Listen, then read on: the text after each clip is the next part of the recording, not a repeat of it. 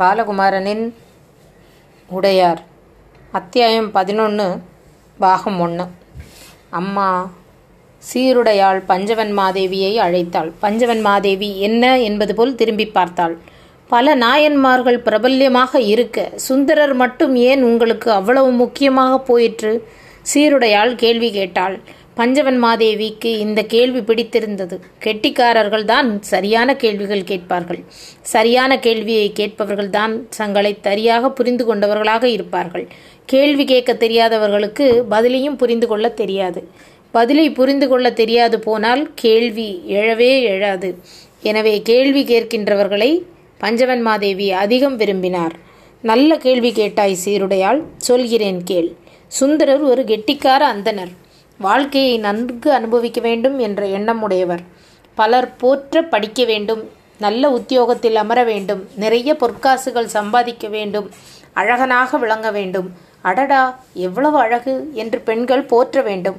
அப்படி போற்றிய பெண்களை இவர் ஓரக்கண்ணால் கவனித்து சந்தோஷப்பட வேண்டும். சபைக்கு நடுவே அது வயதானவர்களின் சபையாக இருந்தாலும் கூட தானே முன்னின்று பேச வேண்டும். தன் குரலே அங்கு எடுபடல் வேண்டும் என்று சாதாரண உத்வேகங்களை கொண்டவர். சுந்தரமூர்த்திக்கு அழகு இருந்தது அறிவு இருந்தது முன்னேறுகின்ற ஆசை இருந்தது. ஆனால் அதில் இறை நினைப்பு கலக்கவில்லை. நாலா பக்கங்களும் நாலா விஷயங்களிலும் மனம் பரவிற்றே தவிர எந்த விஷயங்களையும் இறை நோக்கி எடுத்து போகின்ற சிந்தனை ஏற்படவில்லை. தானே முக்கியம் என்கிற சிறிய கருத்து கொண்டு அவர் வளர்த்து வந்தார். அந்த கருத்தை அழித்து அந்த அறிவை அந்த அழகை அந்த முன்னேறுகிற வேகத்தை இறைவன் தன் பக்கம் திசை திருப்பினார் அழகும் அறிவும் திமிரும் கொண்ட எல்லா மக்களும் சுந்தரமூர்த்தி நாயனார் குணத்தைத்தான் பெற்று பெற்றிருக்கிறார்கள். அந்த குணத்திற்கு நடுவே இறை உணர்வை கலந்துவிட்டால் அந்த அறிவுக்கும் அழகுக்கும் அர்த்தம் ஏற்படுகிறது. இல்லையெனில் அவை நாசம் விளைவிப்பையாக மாறி மற்றவர்களுக்கும் சேதம் விளைவித்து தாங்களும் மோசமாக அழிந்து போகிறார்கள். நான் இல்லாத இடத்தில் உன் அறிவும் அழகும் திமிரும் எதற்கும் பயன்படாது என்பதை இறைவன் சுந்தரமூர்த்தி நாயனார் சரித்திரத்தின் மூலம் நமக்கு சொல்கிறார். உதாரணமாய் சித்திரவள்ளி எவ்வளவு உயரம்? எத்தனை அமைப்பான உடல்? இவள் துள்ளி துள்ளி ஆட எத்தனை ஆண்கள் விழிமூடாமல் பார்த்து கொண்டிருப்பார்கள்? இத்தனை ஆண்கள் பார்க்கும்படியான ஆட்டம் தெரிந்த அந்த பெண்மணி ஆடுகிற போது வெறுமே காம இச்சை தூண்டுகின்ற பாடல்களுக்கு மட்டும் ஆடுவதால் என்ன புண்ணியம்? இந்த ஆட்டத்தை இவள் எத்தனை நாள் ஆடுவாள்? ஐந்து வருடம் அல்லது பத்து வருடம். பிறகு இவளை ஏறிட்டு பார்ப்பார் எவரும் இல்லை. இதே ஆட்டத்தை இறைவன் பக்கம் திசை திருப்பி இறைவன் பெயரைச் சொல்லி இறைவன் மகிமையை சொல்லி ஆடினால் இவளை சகலரும் ஞாபகம் வைத்துக் கொண்டிருப்பார்கள். இருபது வருடம் கழித்து பார்த்தாலும் கைகூப்பி வணங்குவார்கள். நீங்கள் அன்று இறைவன் பெயர் சொல்லும்படியாக ஆடினீர்களே அன்று நான் மனம் மாறினேன். அதற்காக உங்களுக்கு நன்றி என்று நன்றி கூறுவார்கள். ஆகவே உன் கலையும் உன் அழகும் உன் அறிவும் உன் திமிரும் நல்ல விஷயங்களுக்கு பயன்படுவதுதான் முக்கியமே ஒழிய வெறும் ஆட்டத்திற்கு அல்ல வெறும் மனித இச்சைகளை தீர்ப்பதற்காக அல்ல. மனிதர்களாக இங்கு உண்மை உண்மையாக எதை கற்றுக்கொள்ள வேண்டுமோ அதை நீ கற்றுக்கொள்ள வேண்டும். மற்றவர்களுக்கு கற்றுக் கொடுப்பதை உன்னுடைய அழகுக்கும் அறிவுக்கும் நீ செய்கிற மரியாதை. பஞ்சவன் மாதேவி உரத்து பேச இரண்டு பெண்களும் திகைத்து போனார்கள். வாழ்க்கை முழுவதும் சுந்தரமூர்த்தி நாயனார் சாதாரண மனிதராகவே இருந்தார். தனக்கு என்ன வேண்டுமோ அதெல்லாம் தயங்காமல் இறைவனிடம் கேட்டார். எதற்கு கேட்டார் என்றால் இறைவனை புகழ்ந்து பாடுவதற்கு எது உபயோகமோ எது தனக்கு தேவையோ அதை கேட்டார். திருமண நேரத்தில் அவரை பிரித்து வெளியே கூட்டி வந்த இறைவன் திருவாரூரில் பறவையார் என்ற தேவரடியாரோடு சேர்த்து வைத்தான். பறவையார் தேவரடியார்தான். ஆனால் அரசரையோ செல்வந்தரான வியாபாரியையோ அவள் விரும்பவில்லை.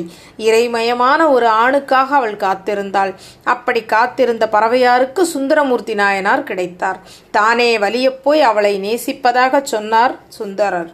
பறவையாருக்கு அவரை உடனே பிடித்து விட்டது. அறிவும் ஞானமும் இறைத்தன்மையும் கொண்ட ஒரு மனிதரை சந்தித்து விட்டோம் என்ற மகிழ்ச்சியில் உடனே அவர் பாதங்களில் விழுந்து தன்னை அவரிடம் அர்ப்பணித்துக் கொண்டாள்.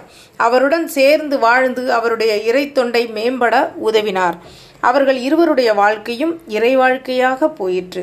அம்மா சித்திரவல்லி வாஞ்சையுடன் கூப்பிட்டாள். வஞ்சவன் மாதேவி அந்த விழிப்புக்கு நெகிழ்ந்து போய் திரும்பி பார்த்தார். நீங்கள் சுந்தரமூர்த்தி நாயனாரையும் பறவையாரையும் பற்றி பேசுகிறீர்களா? அல்லது உங்களையும் ராஜராஜ சோழரையும் நினைத்து பேசுகிறீர்களா? பஞ்சவன் மாதேவி இந்த கேள்விக்கு திகைத்து போனால் கை நீட்டி சித்திரவல்லியின் கழுத்தை இழுத்து வளைத்து அணைத்து கொண்டார். நீ சொல்வது சரிதான். சுந்தரமூர்த்தி நாயனாரும் பறவையாரும் போலத்தான் நானும் ராஜராஜ சோழரும் இருக்கிறோம். ராஜராஜ சோழர் வெறும் அரசர் அல்ல. இறைப்பணி செய்யவே அவர் இங்கு வந்திருக்கிறார். இந்த தேசத்தின் மேன்மையை உயர்த்துவதற்காக அவர் வந்திருக்கிறார். நமது நாகரீகத்தை எல்லா திசைகளிலும் பரப்புவதற்காக வந்திருக்கிறார். மக்களின் நலனுக்காக வந்திருக்கிறார். அவருக்கு என்னாலான உதவிகளை செய்யத்தான் நான் பிறந்திருப்பதாக நினைக்கிறேன். என் ஆட்டமும் பாட்டமும் அறிவும் அழகும் அதற்காகத்தான் கொடுக்கப்பட்டிருக்கிறது என்பதை புரிந்து வைத்திருக்கிறேன். உங்களுக்கும் எனக்கும் கிடைத்தது போல இறைப்பணி செய்கிற புருஷர் கிடைக்கட்டும். அம்மா தொலைவில் குதிரை சத்தம் கேட்கிறது. சித்திரவல்லி துள்ளி எழுந்து நின்றாள். அந்த சத்தத்தை சீருடையாலும் கவனித்து கேட்டாள். ஆமாம் அம்மா ரெண்டு குதிரைகள் வரும் சத்தம் கேட்கின்றன. இரண்டு குதிரைகளின் சத்தங்களா? எனக்கு கேட்கவே இல்லையே. பஞ்சவன் மாதேவி காதை கூர்மையாக்கி கொண்டு கவனித்தார். தெள்ளத் தெளிவாக கேட்கிறது அம்மா. பழமர் நேரி பக்கமிருந்துதான் சத்தம் வருகிறது. பஞ்சவன் மாதேவிக்கு சட்டென்று வருத்தம் பற்றி கொண்டது. சற்று வயதானாலும் புலன்கள் மழுங்க தொடங்கிவிடுமோ? முப்பத்தி மூன்று அகவைதான் ஆகிறது. ஆனாலும் உடம்பில் லேசாக ஒரு தொய்வு இருக்கிறது. விண்ணென்று திமிரி கிடந்த உடம்பு இப்போது இல்லை. நான் இழுத்து கட்டிய வில் போல் ஒரு வேகத்தோடு கூடிய செயல்கள் செய்ய முடியவில்லை. எல்லாவற்றிலும் ஒரு நிதானம் மென்மை வந்துவிட்டது. எதுவும் லேசான சந்தேகத்திற்கு பிறகே தெளிவாகிறது. இது புலன்களின் அழிவா அல்லது மனதின் முயற் முதிர்ச்சியா? யோசித்தார். எந்த முடிவுக்கும் வராமல் அவர் சொன்னதை மட்டும் வாங்கி கொண்டு ஆவலுடன் எழுந்து நின்றார். குதிரைகள் சத்தம் வருகிறதா என்று கூர்மையுடன் கேட்டார். இல்லை. அவர்களுக்கு குதிரையின் சத்தம் கேட்கவே இல்லை. மறுபடியும் ஒரு மெல்லிய சோர்வு பஞ்சவன் மாதேவியை பற்றி கொண்டது. அவர் உப்பரிகையை தாண்டி உள்ளுக்குள் நடந்து அறைகள் கடந்து மாடிப்படியில் கீழிறங்கி முற்றம் சுற்றிய அகலமான நடைகளில் நடந்து வாசலுக்கு வந்து நின்றார். குளிர் அதிகமானது போல் ஒரு எண்ணம் வந்தது. இன்னும் சற்று இருக்க போர்த்தி கொள்ள வேண்டும் போல் தோன்றியது. மெல்ல மெல்ல உள்ளுடைய புலன்கள் அழிந்து வருகின்றன. என்று உனக்கு புரிகிறதா? உன்னுடைய சௌந்தரியம் குறைந்து கொண்டே வருகிறது என்று இதற்கு அர்த்தம்.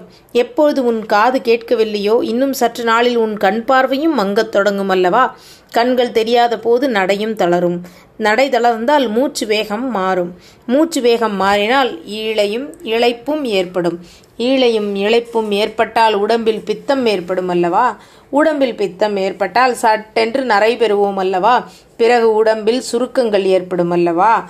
உணவு செரியா செரிமானமும் இரத்த ஓட்டமும் குறைந்து போகும் அல்லவா? இப்படி வயதான பிறகு என்ன சாதிக்கப் போகிறாய்? நீ பெண்ணாய் பிறந்ததற்கு என்ன அர்த்தம் சொல்லப் போகிறாய்? மனம் அவரை கேள்வி கேட்க துவங்கியது. அவர் எந்த பதிலும் இல்லாமல் இருட்டை நோக்கி வெறுத்து பார்த்தார். அந்த பஞ்சவன் மாதேவியை ஊர் முழுவதும் கொண்டாடுவது எனக்கு புரிகிறது. அவள் தேவரடியார் அழகி நல்ல பேச்சுக்காரி. அரசனை சரியாக இனம் கொண்டு தன் கைக்குள்ளே போட்டுக்கொண்டாள் அவளால் பல பேர் பல உதவிகள் பெற முடியும் என்று நினைத்து அவளை சுற்றி சுற்றி வருகிறார்கள்.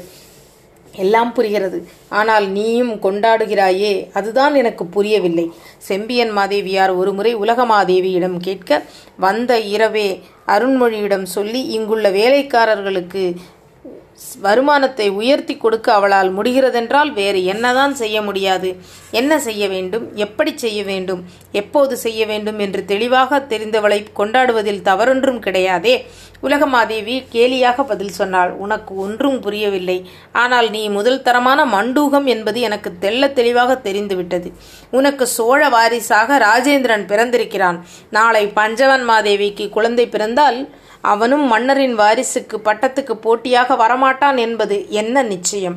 மறைமுகமாகவோ நேர்முகமாகவோ மீண்டும் ஒரு வாரிசு சண்டை சோழ தேசத்தில் நடக்காது என்று எவர் சொல்ல முடியும்? ஆதித்த கரிகாலனா உத்தம சோழனா யார் சோழ தேசத்தை ஆட்சி செய்வது என்று கேள்வி ஒருமுறை எழுந்துவிடவில்லையா? உத்தம சோழனா ராஜராஜனா என்று மறுமுறை மறுபடியும் இன்னொரு முறை கேள்வி எழவில்லையா? ஒவ்வொரு தலைமுறையிலும் சோழ தேசம் இந்த கேள்வியை சந்தித்துத்தான் ஆக வேண்டுமா? இன்னொரு ஆதித்த கரிகாலன் கொலையும் இன்னொரு உத்தம சோழன் மறைவும் இந்த தேசம் சந்திக்கத்தான் வேண்டுமா? என்று செம்பியன் மாதேவி உரத்து புலம்ப பட்ட மகிழ்ச்சி உலகமகாதேவி முகத்தை பொத்திக்கொண்டு ஓடிப்போய் அறைக்குள் உட்கார்ந்தவள் தான் எழுப்பி சோறு போட மூன்று நாட்கள் ஆயிற்று பஞ்சவன் மாதேவி தயவு செய்து யாருக்கு வேண்டுமானாலும் பட்டம் கொடு. ஆனால் என் மகனை கொன்று விடாதே என்று பட்டத்து மகிழ்ச்சி பஞ்சவன் மாதேவியிடம் வந்து அழ பஞ்சவன் மாதேவி திகைத்து போனார். அடுத்த அத்தியாயம். நாளைக்கு பார்க்கலாமா?